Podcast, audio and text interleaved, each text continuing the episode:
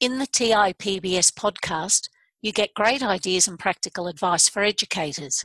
You can get more invaluable insights and free resources by subscribing to the TIPBS monthly newsletter. Visit www.tipbs.com and register your email address.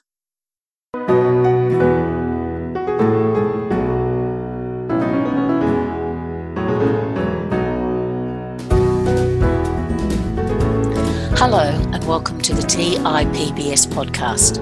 I'm your host, Dr. Kay Ayre.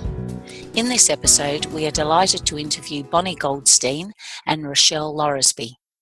Sensorimotor psychotherapy recognises that traumatised children are at the mercy of reliving their past through bodily reactions, and that managing and recovering from trauma requires an awareness of physical, sensory experiences, and strategies to modulate physiological and emotional responses.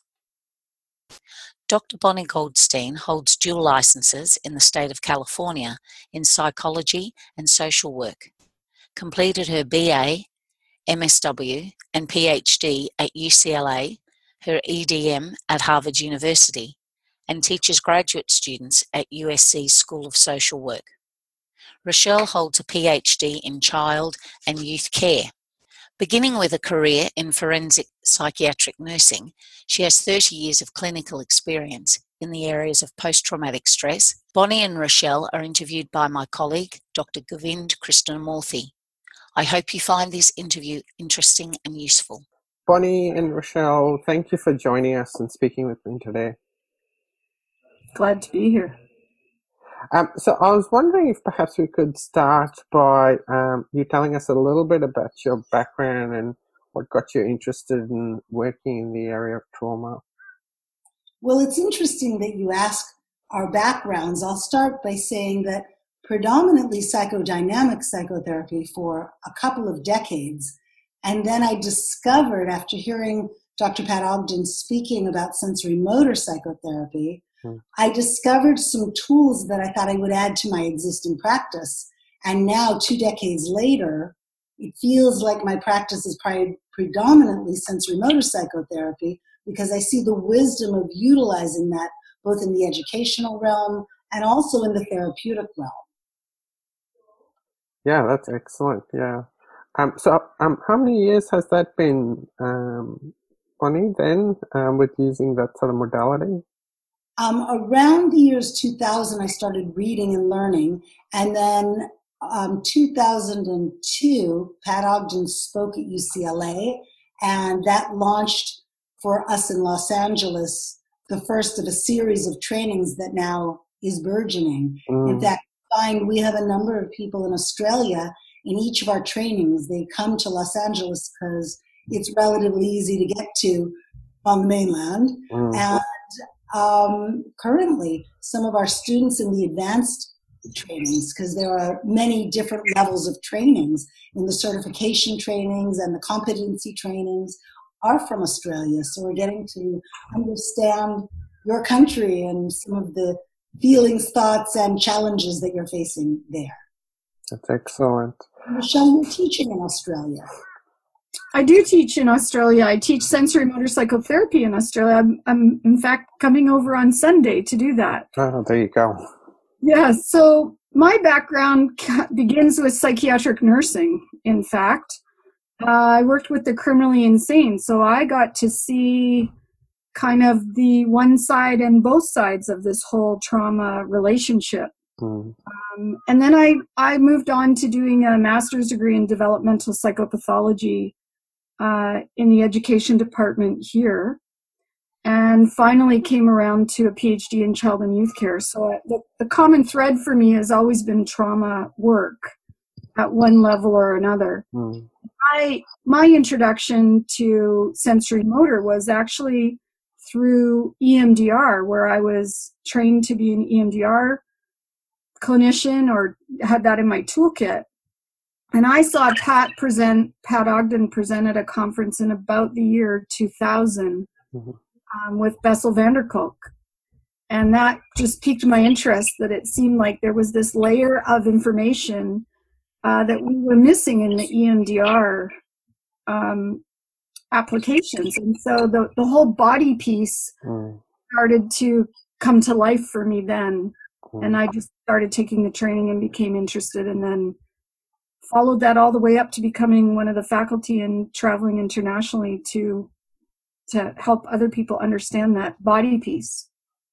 That's excellent. And I think that quite nicely leads into um, what sensorimotor psychotherapy is. Um, did you want to perhaps tell us a little bit about, um, perhaps even define what sensorimotor is and what the psychotherapy involves? Do you want to take that one, Bonnie? So when we're looking at our clients' histories and past, and we're interweaving what's happening now, so often we find that the body carries the messages, the experiences, that sense, that often unknown implicit awareness, whereas many clients come and talk about their problems, their memories, their thoughts, they're unaware of what's going on within the mind body connection. There's not a sense of understanding of how the body's responding, even in the session, in the present moment. Mm, Sensorimotor psychotherapy looks at the present moment.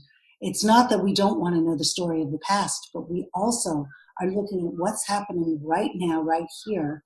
And through the lens of bottom up, the body and mind, each of the actions, reactions, even the micro movements and the smaller movements can be indicators that we can use as an access route mm, to understanding the meaning, to have a sense of the action reactions and the patterns of behavior, the patterns of thoughts. So sensorimotor psychotherapy is interested from the story of the body to the story that might have happened in a trauma from very early on, or a more recent trauma, or a series of traumas, often unknown until the work begins. mm, mm.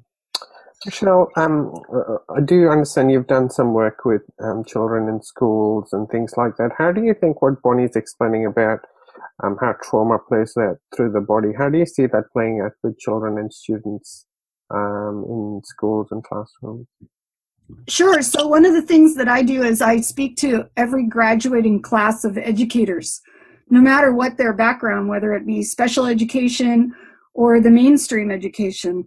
And I talk to them not only about emotional regulation, but also regulation just at the level of physiological arousal that they might be experiencing in the classroom. So, they would see kids who maybe came from a contentious family situation come into the classroom and they're all dysregulated. Mm, It affects their learning. They're not able to take in information because they're really trying very hard to manage mm, what's going on inside right now, which Mm. is a leftover from what happened either recently or even further into their past. So educators are actually in a prime position to be paying attention to these, this information. And with kids, they kind of live in that realm of the body and emotion. They don't always have mm, the sophisticated ways of expressing what's going on for them. mm, So by by talking with the teachers and saying, you know, do you notice kids they kind of zone out or you know as as there's a dynamic where you're looking down at them and they're looking up at you, you mm, feel like their eyes glaze over or they become very fidgety mm, um, or they could become very anxious. Well, if we scope out and pause and take a look at that through a concept that we call the window of tolerance, where they can actually take in information and integrate their experience versus when they're blasted out into, you know, these anxious states or shutting down, then we can give teachers the skills to manage and help the kids modulate that arousal as well as offer them emotional regulation tools. Mm. Because things like rage are outside the window, things like anger are at the top of the window. We know that that affects our ability to learn. mm. So sometimes what teachers need are those regulation skills to help the kids be in the window so that they can actually take in the information. And teachers are always very receptive of that. They say to me, Why didn't I get this information sooner? Yeah, we I hear love, I love that Rochelle brought up the window of tolerance. When we look at um, the foundation that Dan Siegel, when he first created the window, and we're looking at high arousal and low arousal, as Rochelle was describing, the teachers are often saying, now we have a concrete tool, mm. the sensorimotor application, sensorimotor psychotherapy application of high arousal. When a child starts to become aware of it, you can help them mitigate their arousal. Mm. If they start to shut down or go down to dissociation or freeze, when they find themselves unable to engage, we can find ways together, collaboratively, to notice that. Mm. You can use the magnetic window where the kids can actually identify I'm starting to feel anxious, I'm starting to feel worried, and then they can mark on this piece of paper on this window I'm getting more and more agitated, mm. or I'm I'm slowing down. I'm not sure. What did you just say? And they can start to track those experiences collaboratively, and that's the beauty because the teachers can lead them into understanding themselves. Mm. I think that's what's powerful about it is that it's um, it's a tool not just for the kids who've experienced lots of those challenges and are having trouble in class, but it's actually useful across the board for everyone. Really, it's it's like a social emotional skill that's beneficial for everyone.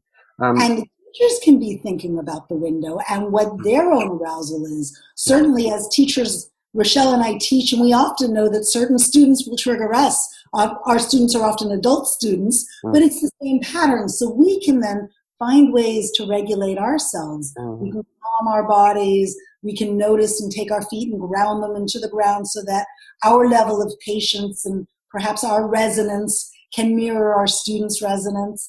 We can shape ourselves as well as helping the students shape themselves. Hmm. Um, so I had a bit of a question. Um, I think often teaching and doing this sort of work can be quite cognitive for the you know the people kind of supporting the kids.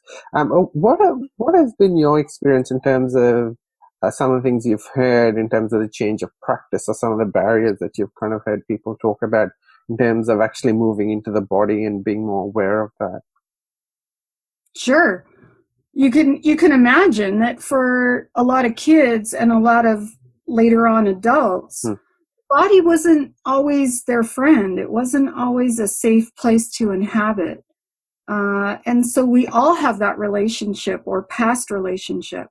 And that can be one of the first things that come up is you know I don't want to go there or it's not safe to go there. Hmm. And there can be in unconscious psychological um, mechanisms that will actually protect us from being able to go there.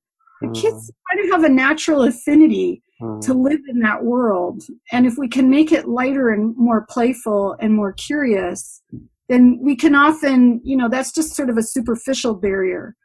Down the down the continuum of dissociation where clearly it has not been safe. Hmm. It takes a little longer, and that that may in fact be beyond the capacity of the educator to intervene at that point, and that may be a, a marker for referral. Hmm. Hmm. The way to get into the dialogue can be by saying things like, "I'm curious, what's happening in your body right now?" or "I wonder." Did you notice that right then when you started doing this, your shoulders went up. It seems like as we talk about that, something's happening inside you. Can we together look at what's happening right here with us? So those kind of gentle openings allow the teachers to find out what the child's experience is and also sense from them together in a collaborative manner whether the kids are wanting to. And Rochelle's so right when she said there are certain kids that this very micro, micro, small, small little movements mm. is seen as progress or no movement. But there are other kids who welcome, for example, movements such as a swing or a chair that has a bit of a rock. Very much in a sensorimotor psychotherapy mo- modality, we're able to introduce these things as self regulators. And then, if a child, say, sitting in a swing or a hammock or um, some of the different things that are on the play yard that move a large exercise ball where they can bounce their bodies might start to feel more collaborative and then their minds can catch up as the teachers encourage that mm. I, I really like how you explain that because it seems really a focus on learning about being within your body and, and how things feel rather than it just being a tool to uh, you know settle them down or calm them down so that you can get on with it that it's really a learning sort of experience isn't it and it is a shared collaboration in doing that that mm-hmm. the teacher is in in these cases or the psychotherapist is very involved in that process and checking things out and and helping the child discover you know what's not right what feels right how would you know you know if this hand could do something what would it want to do you can bring all of that in and make it a very collaborative and it doesn't have to be an especially heavy psychotherapy session either mm-hmm. yeah um, I, I, was curious to hear about your thoughts about um, i think it was um, you rochelle you spoke about some kids being more comfortable in certain parts of the window than others. Um, and I think that's quite a useful concept for people to get their heads around because often, um, you know, you, you, try lots of things and um, in terms of that kind of assessment and planning things, it's about watching for quite subtle cues really, isn't it? And early sort of signs of them not being comfortable with that. Did either of you have any thoughts about, you know, what people can look for and um, how they could perhaps think about starting from a place that's more comfortable for the child? Often, when we see a child curl up, sort of like I'm doing now, or cocoon, I call this turtling, where mm-hmm. their head down and they lose eye contact. We start. We can immediately name that. It's mm. really hard to talk about, and even in our speech patterns, our prosody, we're able to slow down and focus on what we see and perhaps give them a menu. And in sensorimotor psychotherapy, there's a menu of um, hundreds of different ways to name what's going on in the body. So mm-hmm. we can say you might feel um, some tingling or shaking, or if we're seeing the little shivering, quivering, we can name those. Now they may resonate, they may say yeah, or they may not. Mm-hmm. So we float in there a possibility, and then we play with possibilities as we're working together. Mm-hmm.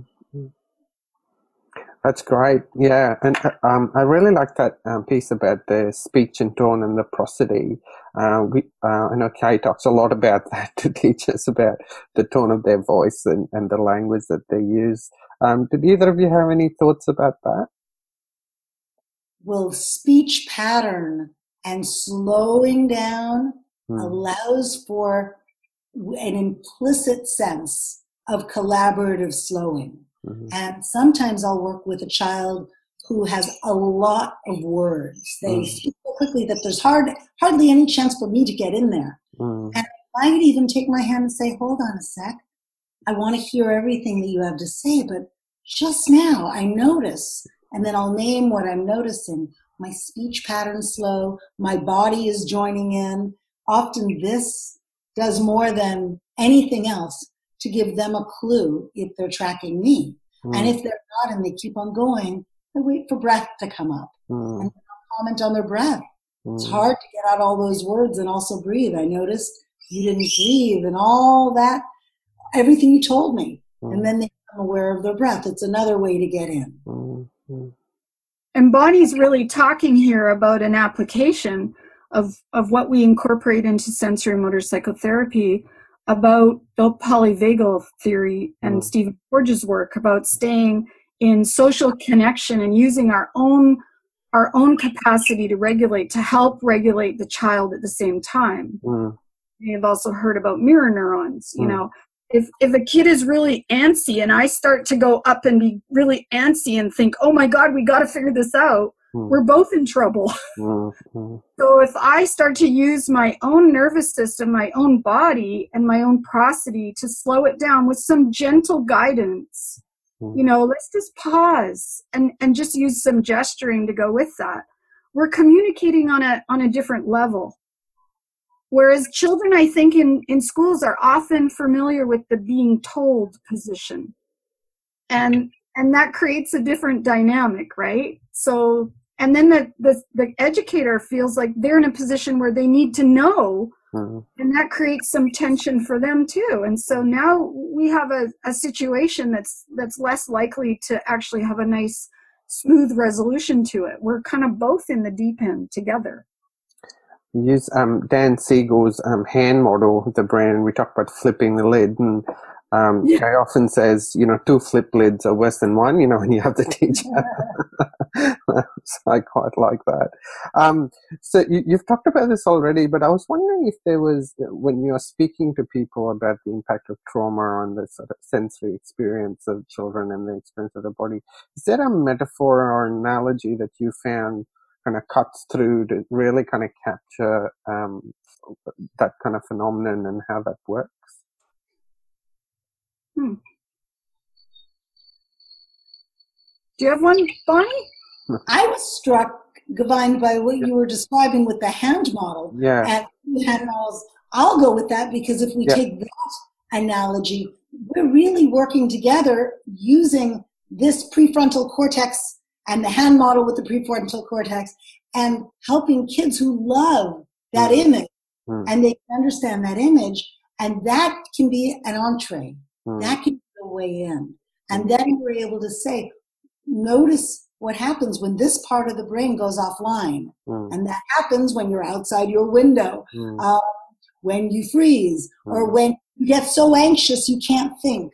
Hmm. Often kids, when they're taking a test, get so anxious they find their hands are sweaty. One child describes as he did his tests, his hands sweated so much that it ruined and smudged the page um, then the print wasn't clear, mm. or he sat and he couldn't think mm. because his anxiety, he could hear his heartbeat. Mm. So we might say, let's notice when I put my hands here, I notice it calms me down. Do you want to try that? Mm. And we will often model that, or they might find it on their own. If they're talking and they're doing this, I'll say, Your hands are going to your heart. Why don't we both try that? And see what happens. Mm. Say one hand on our heart, one hand in our tummy, mm. or the other way, and be curious about it, whether or not that helps to regulate. And then go back to the hand model and say, so much happens in our body. The hand model includes the brain stem. Kids love to be able to say, okay, well, this is my, that core early, um, that phylogenetically, that's my favorite word, mm-hmm. that long standing learned um, way of being, which is fight, flee, freeze. And then you start to model with them that the anxiety is part of that whole system. Mm-hmm. And if we can get back to not needing to fight, flee, freeze, if we can get back to calming the brain, we can also calm the body. Mm-hmm. So that isn't quite a metaphor. It's really taking an analogy that you started to a full circle as we mm. together collaborate now, Govind. Yeah when I talk with kids, I talk about it in terms of the reptile brain, the horse brain, and we talk about pop goes the monkey. Yeah, that's great, Rochelle. So that's that's how and kids resonate with animals and they mm. kind of get it, right? They can feel what it's like to be a reptile. You know, what if you're um what what's a Australian reptile like a monitor or something or uh, yes like a lizard. Yeah, lots of those.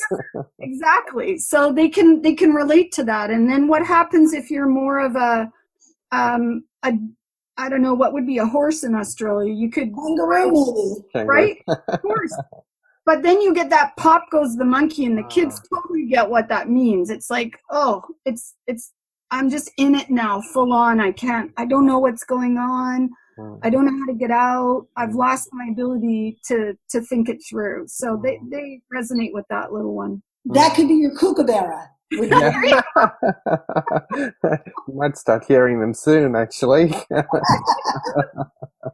um, so I was just going to ask you, um, in terms of um, sensory preferences and sensitivities for students, particularly um, you know ones who've got challenging behaviors. Uh, I think there's more awareness now that, that that's quite an important kind of aspect to hold in mind when trying to support uh, children, particularly in the school, but just across the board. Um, what were your thoughts about how best to understand that or assess that or have any sense of um, what they might require? I, th- I think for me one of the first things is i want to do is i want to i want to look at the strengths that the child already has what what are they managing to do for themselves and how can i support that versus trying to teach them something new Mm. and and maybe make them feel shameful about what's going on. So i would want to work with whatever capacities they have first and then i want to look at expanding or filling in some of the gaps Mm. but we, we talk about several principles that guide our work, one of which is organicity. And that is really about, you know, trusting that the child will have the capacity within them Mm. to reach their maximum potential, whatever that is. We don't have to determine that Mm. side of them. And that if we collaborate together, which is a principle we call unity, Mm. and we allow the child the the the safe place and the safe relationship to to grow to their potential Mm. we're gonna we're gonna move along actually faster and more efficiently in the work Mm. rather than trying to make them achieve something that their nervous system or that they psychologically or developmentally aren't ready for. So those kids in the in the special ed class that have particular sensory challenges, we we may have to do that piece of work first Mm. and incorporate all of the psychology with it, with the encouragement. You can do this. Let's notice how you can feel this inside, and and what do we need to tweak in order to make this right for you. Um, and that's sometimes a different approach, but I, I think that more and more of special ed I work with several special ed teachers. That's much more of where they're coming from. It's less common in the mainstream classroom, I think. Through So- the lens of strength based, as Rochelle was describing, in sensorimotor psychotherapy, we're looking for and building resources to help kids. So, as Rochelle was just describing, we will see happen, happening organically within the kid. Um, there'll be something that seems to help them, and we can frame it that way.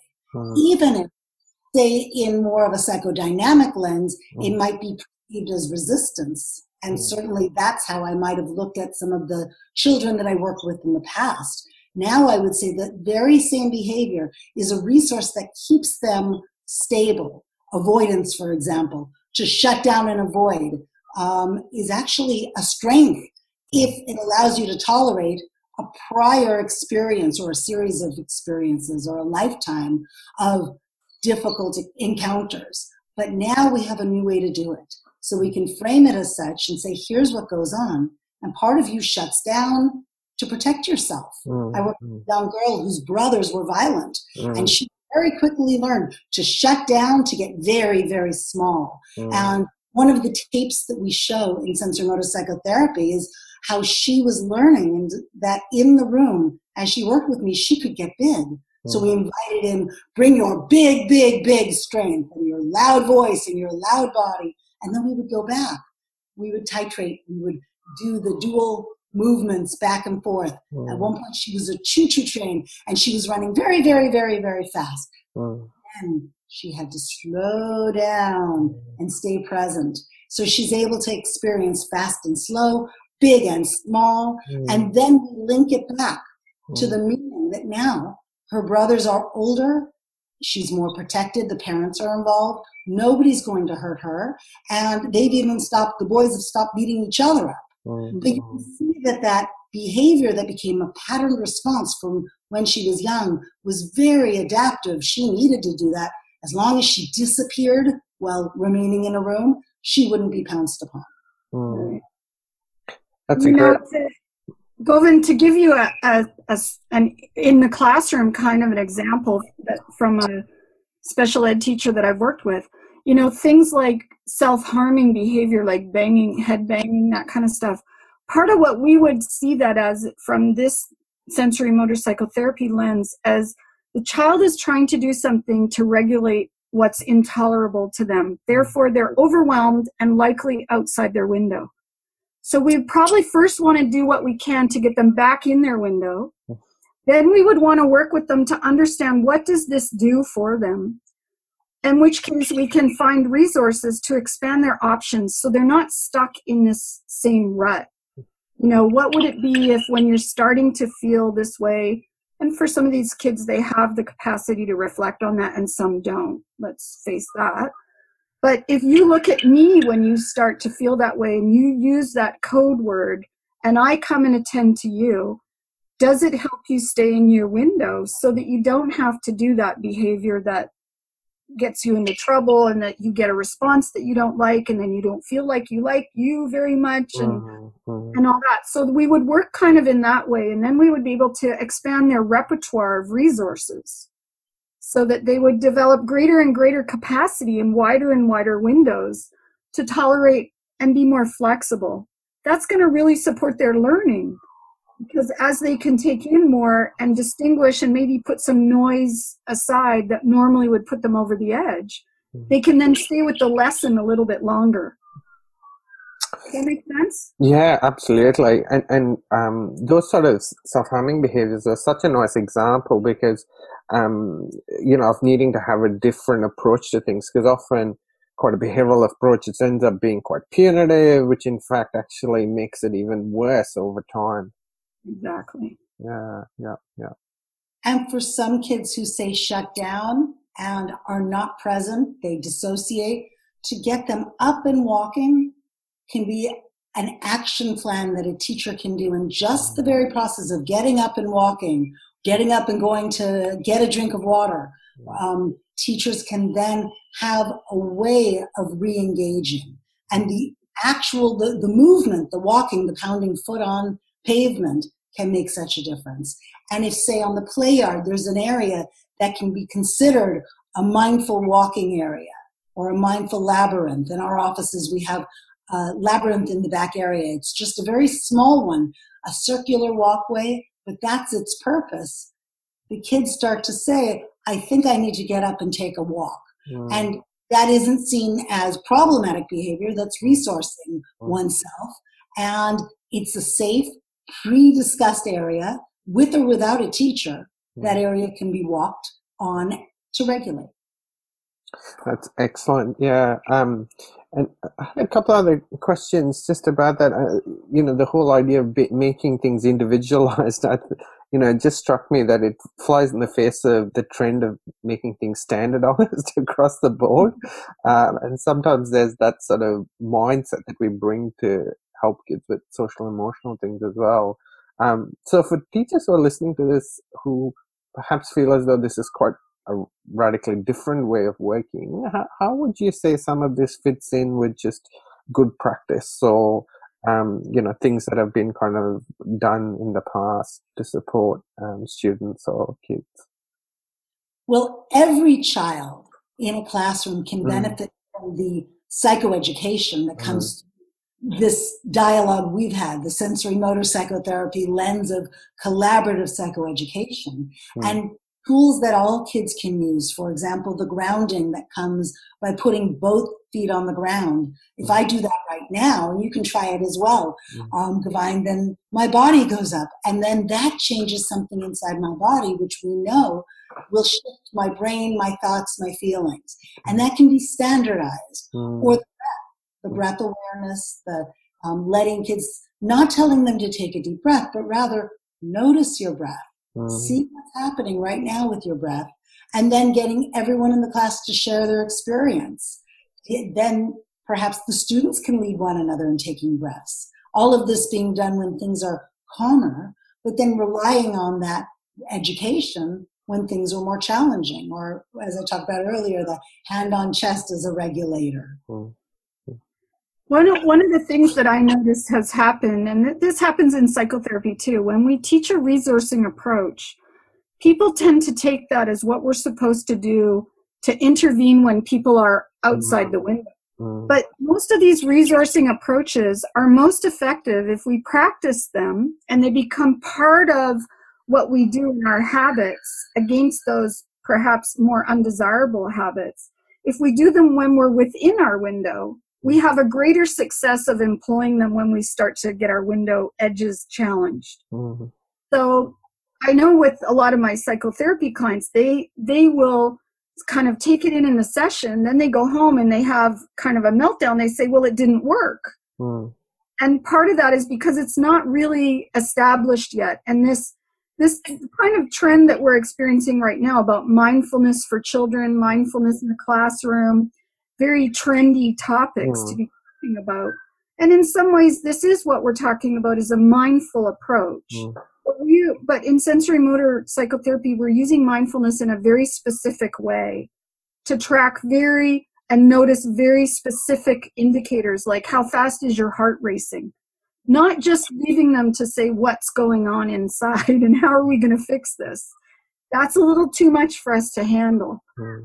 so by using things in a more specific way and to practice them as a group in a in a social setting as well as in dyads and to get the kids to teach the other kids creates a whole different dynamic mm. so i don't know that uh, the principles behind that are so foreign to teaching habits over the past but we are we are starting to challenge some of those conventions that we've had around for a while because our, our all of our goal is to help the child and and and get the child to you know be able to learn what they need to learn to become an adult. Hmm. or to just be a child for the moment. You know we we do all have those common goals but we may have different ideas about how to get there. Yeah. I was talking to a occupational therapy colleague of mine who was talking about this idea of auto auto regulation, this idea of um, having things in daily routines and rituals that um, help kids stay in that window of you know tolerance and be able to stay there. And that sounds quite similar to what you're describing there, but needing to practice this periodically. We have a we have a tendency to to value auto regulation over interactive regulation that's not consistent across cultures for one hmm. there are many cultures that prefer interactive regulation because it, it maintains the cohesiveness of the group and and many other reasons. What what we're seeking for kids as they grow and develop is that they have flexibility in their regulatory style. When children are young by the nature of their nervous system and their dependency of just because of where they're at they require interactive regulation and and we need to respect that i think mm. and, and we do want to move them towards auto regulation but auto regulation isn't the goal mm. necessarily it's to be able to have more flexibility sometimes i need to be able to actually not auto regulate and ask for help mm. that would be the the appropriate thing to do but we want to make sure that we're supporting the child to develop all those options mm-hmm. Mm-hmm. within the family that they happen to be in right now, within the school system, and we're blending all of those different demands. So we are hoping that they, through maturity and through experience, either educationally or psychotherapeutically, gaining the flexibility of what type of regulation. So I think that's a really important thing to think about. No, that's fantastic. Um, I love that idea of flexibility and the need to be able to use other people and co-regulate. Um, just had a couple more questions. Um, so in terms of being able to do that, I guess part of, uh, I know Kay talks a lot about is building trust and especially when you're, you know, getting kids to attend to the body, particularly kids who've been through difficult things.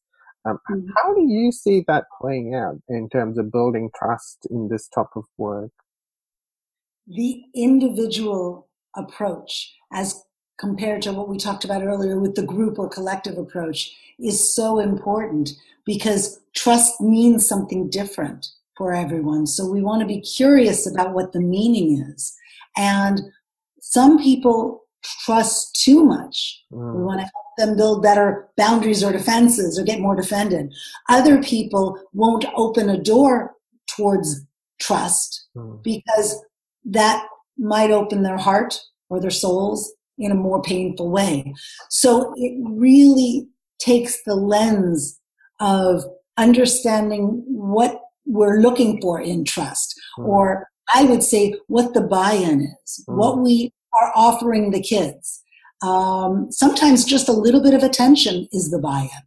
Other times, even that slightest bit of attention or that eye gaze or the intensity of a teacher looking at a child is way too much, at mm-hmm. which point we might want to back off and give space and engage without the eye contact and being aware because we can see it with the kids. If I come up really close and my eyes and I'm trying to engage, some kids love that. Other kids, it's so dysregulating.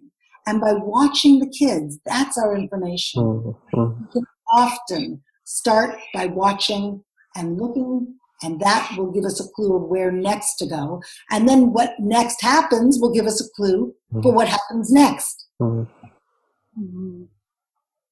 Great, no, that's really good. Um, tuning into the kids and um, I think attending to how they are in the classroom.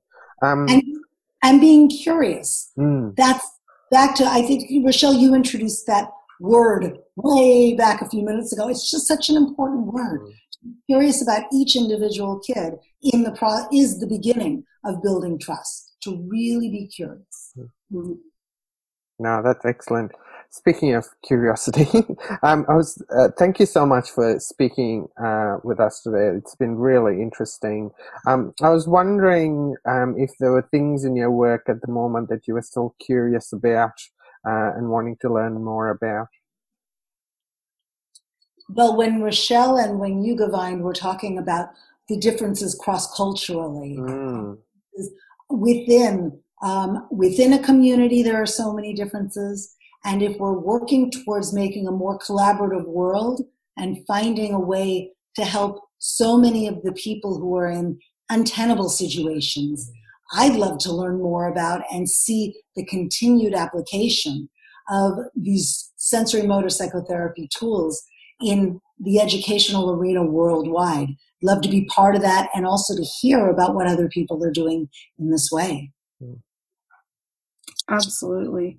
I, I think part of what I'm really interested about, part the educator in me, is how to take so many of these concepts, which are, are valuable, across disciplines so mm. that we can all kind of be on a similar understanding or or speak a similar language um, and to be able to, as Bonnie says that, take that out to the individuals that are in different cultures from our own, and yet be able to be there and be present with them and develop those things like trust and relationship in order to support the next generation of kids, mm. um, you know, that really represent our future in mm. this world. So, yeah, lots of interest. I, I dabble in things like neurofeedback. I dabble in you know lots of different areas um, about how to do how best to deliver educational methods to teachers themselves also to work with kids. So we at sensorimotor psychotherapy we are currently involved in developing a, a children's program that takes a lot of our work specifically uh, makes it down and usable at the child level and we have a few articles you can go to sensorimotorpsychotherapy.org where I believe there are four or five articles on children and child work with sensorimotor psychotherapy. I know Pat Ogden and I have written a few articles on groups with children mm. with sensory motor psychotherapy. So those articles are available. Um, as is the curriculum, because Rochelle is teaching in Australia. It, it offers a door to people. They don't have to come all the way to Los Angeles. Rochelle, did you want to just share with us any details about your um, workshop here? The trainings? Well, we offer, we at Sensorimotor, we offer three levels of training. Um, and I think it'd be really great. The first level of training for educators is really largely about how to navigate that window of tolerance, how to develop greater capacities and resources, and I think that would be a great future opportunity to come and spend some time with the educators. Um, I have spoken with the people at the Australia Childhood Foundation because I believe they have an educator program. Mm. And we've talked about maybe bringing that piece of it, especially, um, into Australia. So uh, stay tuned really for that. At the moment, our training is limited to people who have a psychotherapy or a mental health practice. Um, but you never know what, what might be down the pipe.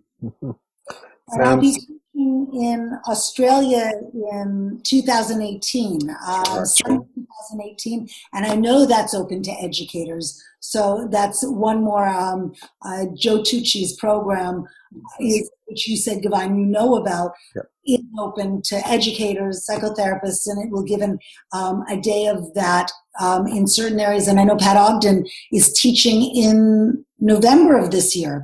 Um, she'll be down in Australia teaching, and then again next summer.